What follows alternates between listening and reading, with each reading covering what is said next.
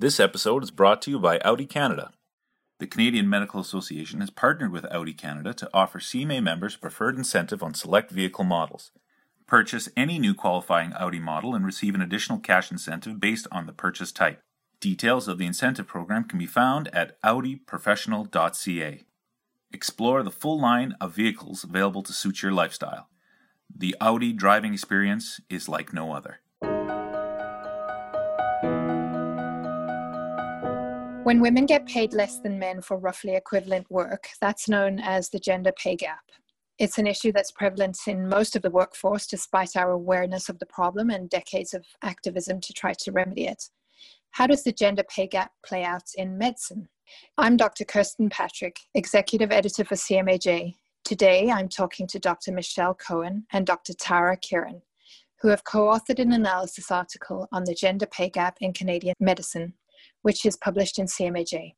I've reached Dr. Kiran in Toronto and Dr. Cohen in Brighton, Ontario. Welcome. Hi. Hi, thank you. I want to start off with having you each tell us about yourselves. So, starting with uh, Michelle, where are you based and what is your position? I'm a family doctor in Brighton, which is a small town in southeastern Ontario. Um, I also teach in the family medicine department at Queen's, and I write and do advocacy work around health policy and equity in healthcare and science communication. And you, Tara? I'm a family doctor at the St. Michael's Hospital Academic Family Health Team in downtown Toronto, uh, and where I'm also a researcher. Um, I also have a leadership role at the university, um, trying to lead quality improvement for Department of Family and Community Medicine. Um, a lot of my research really relates to understanding quality in primary care and improving it. So let's start off by looking at the evidence. You've looked at um, studies that have shown a gender pay gap in medicine, and what did you find? So the gender pay gap is persistent across multiple different payment models and can be demonstrated in multiple different types of healthcare systems, including internationally. We see it between different specialties in that male dominated specialties tend to overall have higher payments, but also within a given specialty, there are differences between what generally what men and women make in that specialty. Um, looking more deeply into the gap, we see that it's present at all stages in a medical career, um, and present in the community environment and in the academic setting as well. So the fact that it's so pervasive is not actually that surprising once you start to piece together all the different overlapping factors that work to create the gender pay gap. You said it works throughout the career. So are we saying that residents of the same grade, if they're men and women, there's a there's a difference in what they're paid? I wouldn't expect that we would see it at the trainee level where the uh, salaries relate specifically to the level that uh, someone is at in their postgraduate year. I think it would be interesting to look at moonlighting, which is allowed in some jurisdictions, as far as I am aware. Um, but there is American research showing that in the early parts of the postgraduate career, so in the early parts of an independent practice, uh, that there is a difference pretty much right from the beginning. So this is American data. It would be very interesting to see how that translates into Canadian data but uh, we've found that a lot of these sorts of gaps are actually translatable across different payment models. You did look more closely at Canadian numbers, and what did you find there? So I just wanted to acknowledge that we're having this conversation about the gender pay gap in Canadian medicine, um, but at the same time, we as physicians are relatively privileged members of society and of course earn more um, than most other people in society including most other healthcare professionals um, so that's like a, a, broader societal issue, but at the same time, um, important to acknowledge as we're having this conversation, we do need to contextualize it. So when we looked at the Canadian data, um, it really confirmed that the gender pay gap exists and it's a problem within specialties and it's a problem across specialties. So to start, um, we looked at specialties uh, across Canada and sort of the mean gross payments and the mean net income earned uh, within a specialty. And we saw that specialties where there was higher net income, those specialties had fewer female docs than average. Conversely, in specialties where in general the mean net income was among the lower end, those specialties had higher numbers of female doctors. Um, and so those specialties, for example, include pediatrics, psychiatry, and family medicine. Now, at the same time, we looked within specialties and we saw that um, within a specialty, there were even some differences. So, for example, um, within family medicine, uh, men earned 30% more, and within specialists overall, men earned 40% more. And within every single specialty, men earned more than women. What are some of the male dominated specialties that you were referring to in the beginning? Yeah, so some of those include ophthalmology, cardiology, um, diagnostic radiology, uh, and cardiothoracic surgery. Those are examples. And interestingly, some of the, so those are the ones that where generally physicians are being paid more and they generally have lower proportions of female doctors. So most physicians in Canada get paid on a fee for service model, but this is changing. And it's possible, people have said that it's possible that women just work less or um, less efficiently than men. Is this the case? So the fee for service system in Canada is commonly used to defend the gender neutrality or supposed gender neutrality of Canadian medicine and remuneration in Canadian medicine. And so this, uh, this argument or counterpoint is often made that, well, the schedule of benefits doesn't include gender, so how can it possibly be a reflection or how can it possibly be part of the gender pay gap? uh, it must, if you're, you're making less money, it must mean that you're billing less codes. However, this assumption um, is based on, on or your, the assumption that one makes is that men and women are billing roughly equal proportions of roughly the same, of the same codes, and that really the only difference between them is the volume of work that they do. But really, when you break it down a little bit more and start looking at the types of codes that get billed, um, as, as some, some have recently uh, looked at with respect to OHIP billing in uh, amongst surgeons in Ontario, we see that women tend to, on the whole, bill less lucrative codes and they tend to bill them at lower volumes. Um, this applies to both procedural codes and non procedural codes, so it's actually a pervasive problem even outside of, of surgery or procedural work throughout the fee for service system. When it comes to the number of hours that men and women work, women do tend to work less hours. However, the, the differences in the hours between men and women isn't enough to explain the uh, volume or the amount of the uh, gender pay gap. So, you know, we see an effect um, in work that's been, we see in, in research that's been done in BC amongst family doctors, we see a difference of only a few hours per week. Yet there's quite a large gap um, in that research. I think that was 2017, um, comparing the work that, that the the remuneration in uh, for family doctors in BC um, amongst men and women. Um, with respect to starting a family, this is often an, a, a, sort of uh, an excuse, I guess, or, or a common counterpoint um, to support the notion that women are making less because they're working less. Uh, the assumption is often made that women are making a choice to work less, women are making a choice to start families. However, when you look over the length of a career, there will be a dip around, typically around the, the like when someone is in their 30s or so um, in women's hours, which can be assumed to be starting a family or the, the kind of intense needs of a young family. Um, however, that is a temporary dip, and generally around the um, you look longitudinally, a woman's hours will bounce back up to pretty much where they were before. And we know that the amount of work that women do that is unpaid at home is quite a bit larger than the amount that men do. So the displacement in hours between what men and women do, on the one hand, women are doing a significant amount of unpaid work in the home that men don't tend to do, even in dual doctor couples. And even in situations where there aren't small children in the house, women do still tend to do more domestic work overall, even without small children or with no children around, or in a situation where children might be grown or out of the house or, or less needy of that care. Um, and then when you look at the amount of the difference in hours of paid work, women actually don't do significantly less than men, not enough to explain or account for the amount of pay inequity that, that, that we see in the data. It seems like whenever you try to look for a, an obvious explanation for why women are paid less overall than men in medicine, it's difficult to find one. Now, you talked a little bit about procedural billing codes versus non procedural billing codes, and um, I, I guess that some people might argue that procedures are billed at a higher rate than non procedures and say for example if you work in family medicine you can bill for fewer procedures than you can if you're an ophthalmologist for example but you did notice that there is a difference um, within specialties and uh, between specialties that bill for lots of procedural codes. What did you find there?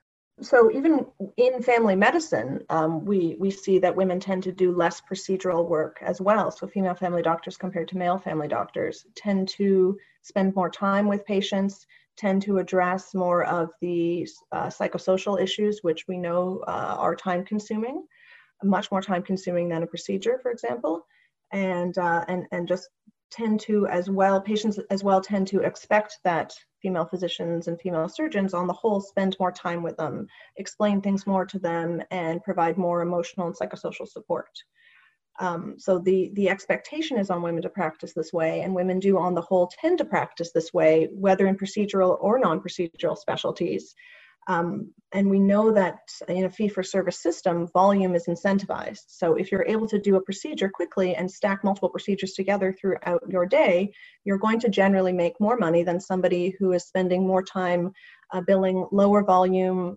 counseling codes or, or other codes or spending more time and, and billing less codes in general. So even within a specialty, we see those kinds of differences that, that tend to push women towards uh, more complicated psychosocial type counseling work and patient education work rather than higher volume procedural work. So that is certainly part of the difference we see in, in, payments within a given specialty, as well as between specialties. I think we can also even, um, you know, look if we look just at surgery.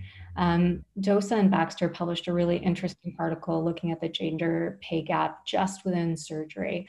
Um, they found, for example, that um, female surgeons were disproportionately operating on women and that these procedures were often remunerated at lower levels.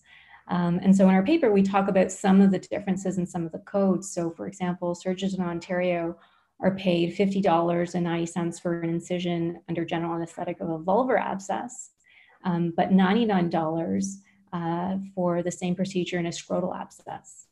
Um, and so these differences within the fee for service schedule of benefits uh, really are in itself uh, suggestive of systemic bias um, within our society.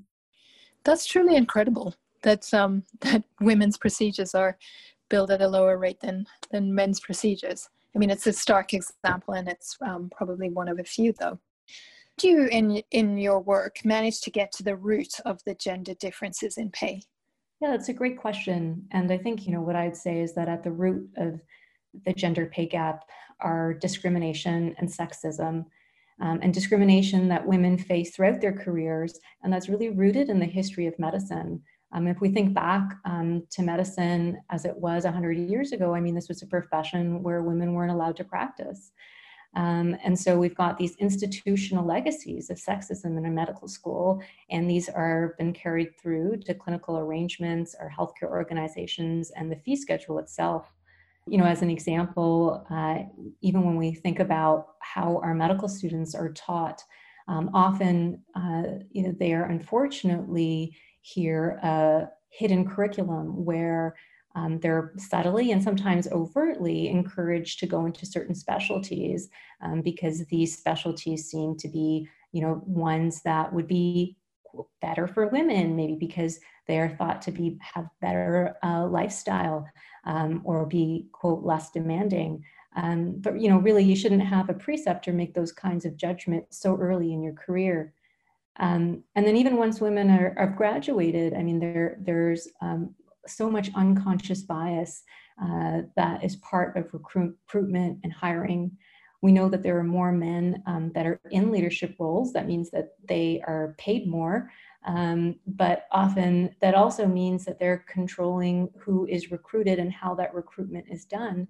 And I think probably informally, often um, their mentorship and support networks are disproportionately supporting other men you know, I think some of these things unfortunately can become almost self self perpetuating. Uh, there's been research showing that women are more likely to suffer from imposter syndrome and so have lower salary expectations.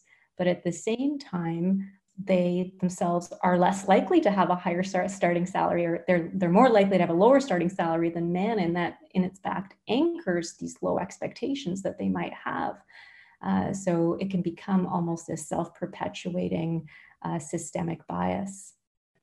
Um, and I think I would add to that uh, our negotiation committees and leadership within our medical associations also tends to be historically and currently male dominated. So when we think about why do we have these differences in fee codes between procedures performed on men and procedures performed on women, or why do we overvalue codes that tend to be billed by men where we undervalue codes that tend to be billed by women, I think to some degree it is because we don't have uh, proper representation on our negotiation committees. We don't have uh, the voice of female physicians and that representation of the kinds of work they do, and as well the patients that they work with, because we know that there is a, a sort of self selection where women patients tend to be seen more by women doctors. So that kind of that lack of representation also represents um, the, the, sort of lack of representation of female patients and, and the kind of healthcare that women need as well.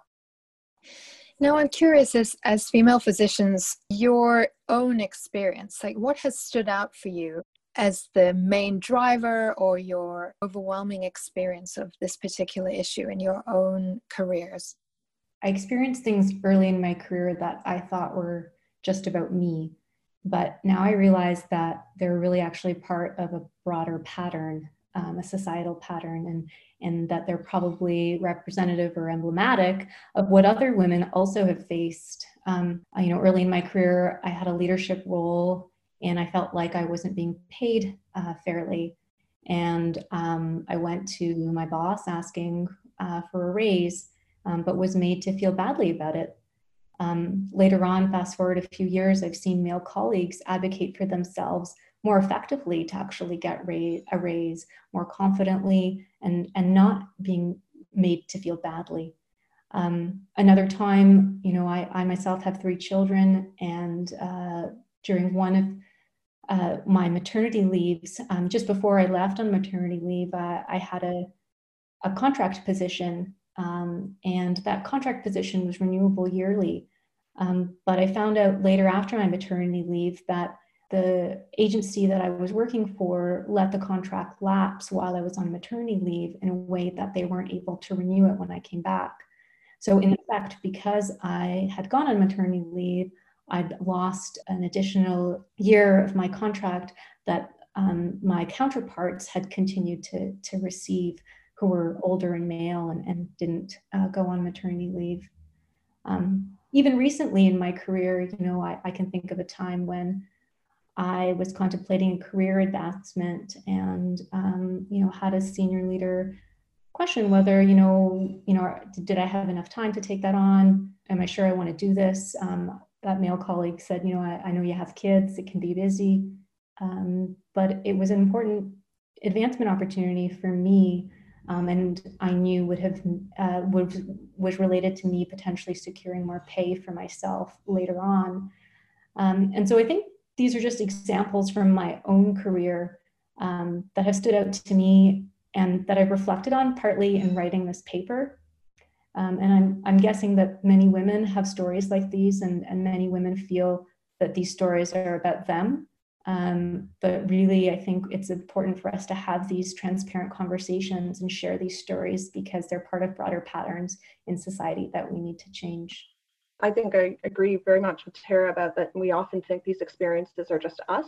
I think that um, one of the things I appreciate most about social media and the kind of um, organization and, and community that we've been able to create on social media amongst these informal groups of doctors just talking about their lives is an appreciation for how those problems do reflect uh, persistent patterns and, and larger patterns than simply one personal experience. So, you know, from my personal experience, when I was in school, um, so pre before I had done any of my match matching or knew what specialty I wanted to go into, I was assigned to spend a day with a surgeon learning a particular set of, of procedures that I was interested in. I was considering that surgical specialty. And the surgeon, um, from the very first moment I walked in the room, asked me if I was married, asked me why I wasn't married, and if my mother was putting pressure on me to get married, and why wasn't she. And then spent basically the entire day lecturing me on the importance of having kids as soon as possible so that I wouldn't end up um, an unhappy doctor with no children or a lonely woman with no children or, or whatever he thought the risk was. Um, and ultimately, he taught me nothing about the procedure that I was there to see. You know, I was there to, to learn a specific set of, of skills, and he spent the entire day giving me uh, sexist and unasked for advice um, that was highly personal and really none of his business. And, and at the time, I just thought of it as a, an account, an encounter that happened to me. And I, it took me many years to appreciate that that is actually part of a greater set of patterns of sexist discrimination that occurs to many, many women. And it's only hearing other stories from other women that I was able to appreciate that that is a broad pattern and that that still happens. It wasn't even that long ago, but this I hear these kinds of stories from trainees over and over and over again. Um, so I, I, do appreciate how we are able to make these stories uh, more universal and, and, and appreciate that there's a broader pattern to all of them than simply just one individual difficult experience in med school. So, given all these problems and systemic problems, historical problems, what can be done at this point to try to fix the issue? So because it's a multifactorial problem, we need uh, many different approaches from the different stakeholders. So everyone from the government to our medical associations to hospitals and healthcare organizations to medical schools uh, and individual physicians and individual practices all have a role to play. Um, so first and foremost, our medical associations need to commit to closing the pay gap. So at this point, we have not really seen really any advocacy or, or even uh, exploration of the gender pay gap in Canada. Um, as of this morning, August 18th, the OMA released a report on the gender pay gap, which is the first of its kind in Canada first medical association to really dig into the data on gender pay inequities and, and try to present some sort of uh, solution to it. I haven't had a chance to look at it today, as I think it just came out a couple of hours ago, um, but that's certainly a, a start to make that kind of step to, to actually look at it. Seems as though the other medical associations have not really appreciated that it's a problem, even though membership is approaching 50% at this point. We're pretty much at gender parity when it comes to uh, Canadian medicine, so our medical associations are really letting down roughly half of their membership by not addressing this issue at all. Um, as well, we need some transparency in the data we we need to be able to make accurate assessments of the gender pay gap and really pinpoint where it's happening, where it's happening most, and, and what we can do. And the more data, the better. Uh, the better, the more transparency around physician income, the better. We should also move past simply just our binary impression of, of gender. It's not simply a man-woman issue. We really have almost no data on, on the, any of the uh, situation, work life, and, and pay, and personal life, professional life uh, for non-binary physicians. And two, we should be looking at other types of discrimination as well. So we should be trying to approach this problem from an intersectional perspective and looking at things like uh, other demographic issues such as race, uh, disability, country of origin, language, and, and other issues that might be affecting how physicians are paid. I mean, we talked about the root causes, some of it being discrimination and sexism. And so I think to it, we think it's important for organizations to commit to having their members take part in anti-oppression training. And this would serve um, to address gender pay gap issues, but also pay gaps related to race, disability, and other forms of discrimination. You know, one thing that um, I've t- thought a lot about relates to um, standard, fair, and transparent hiring and promotion practices. I work in an academic center and you know, our own academic center has noted how many of the researchers have been men in the past. And uh, you know it hasn't really been transparent necessarily how when somebody comes on in a research uh, capacity what kind of support um, they're getting. Is that standard throughout or is it individually negotiated? Um, who is uh, being uh, recruited and how are they getting to know of this? How, how are new positions even being advertised? Um, is it through informal networks or are we putting out a formal call? So more and more now, I think universities and academic institutions are recognizing that we do need to put out formal calls because if we don't, um, what happens is uh, the informal networks are more likely to be male and more men apply. We also need to make sure that there are uh, that there's diversity on the actual hiring committee um, and that the people on the hiring committee, of course, have taken some anti-oppression training. So standard, fair, and transparent hiring is really important for faculties of medicine, for uh, hiring of clinical positions. Um, and it's also important, as Michelle said, within our medical associations and government when we think about who's actually going to be on the negotiating table. Um, because when we see, we've seen that our fee structure itself is uh, reflective of systemic bias. And I think one way to help to undo that is to ensure that we have diverse representation on the committees that are actually negotiating for us. Absolutely. And I'll just add too, um, at least in Ontario over the past few years, there's been a lot of debate around relativity, which is the rebalancing of the relative payments made to, to the specialties. Uh, the idea being that over time, some specialties have started to break away from the average and are making a significant amount, and some specialties are being left behind, and that relatively for equal work are not making the same amount. Um, and that's been a very controversial and contentious process going through that. And I was disappointed when we did go through that process to not have any sort of gender based analysis or any discussion of gender being applied. And I, I, don't think that we can solve the relativity problem or really meaningfully dig into the relativity problem until we appreciate that there is a gender component as well. In our paper, we also talk about being more active in actually trying to sponsor and mentor women to take on leadership roles, no matter uh, you know whether that's um, in government or medical associations or in faculties or hospital clinical positions. Um, and we've talked about when we talked about the root causes, just you know societal issues. Um, and this includes sort of women's domestic roles. And there is work to be done as a profession in supporting women um, around child rearing and their domestic responsibilities. And so, probably the, mo- the most basic is really supporting um, maternity and parental leave programs. Um, I think both Michelle and I could speak from experience. Juggling work and kids is is tricky, and we can make that less tricky by ensuring that at least at the beginning of life, we're supporting people um, to to bond with their kids, to be there for their kids, um, but then also ensuring that that's not impacting the position that they're uh, that they'd like to have later on in their career. Hopefully, even individual partners can recognize this as an issue and support women who want to lean in more at work um, by having their partners lean in more at home. The gender pay gap at its root is a complex issue, and so, of course, um, requires um, multifactorial solutions. And so we can't cover all of these in the context of the podcast, but we do try um, and get at a range of solutions that different uh, parties um, would be able to act on within the article. Now, I'm interested in the um, the global perspective on this problem. You've you've discussed a very North American focused evidence base and um, and given solutions for what Canada is doing. What are other countries doing that could serve as good examples for our position? So, most of our data on the gender pay gap in medicine comes from the US and from the UK. And those do seem to be the countries that are making the greatest strides when it comes to a, an approach to close the gender pay gap.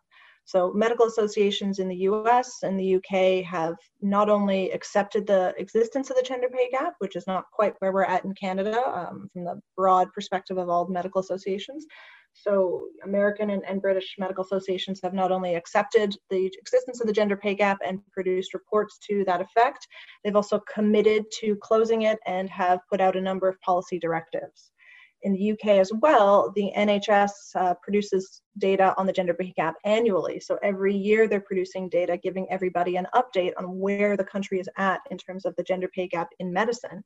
The government, the British government has also commissioned a multi-year review of the gender pay gap that started in 2018, and there's expected to be some solutions uh, suggested.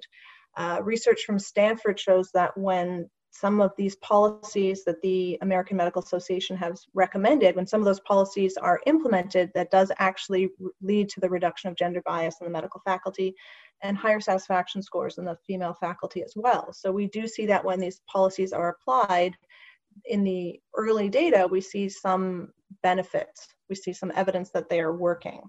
So Canada has a lot of ground to make up when it comes when we compare ourselves to our peer countries, particularly the US and the UK.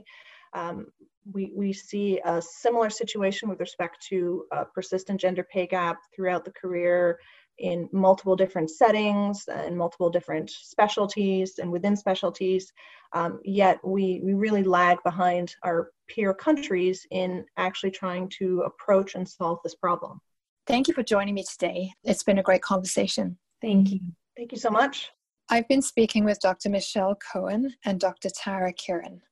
To read the article they co authored, visit cmaj.ca.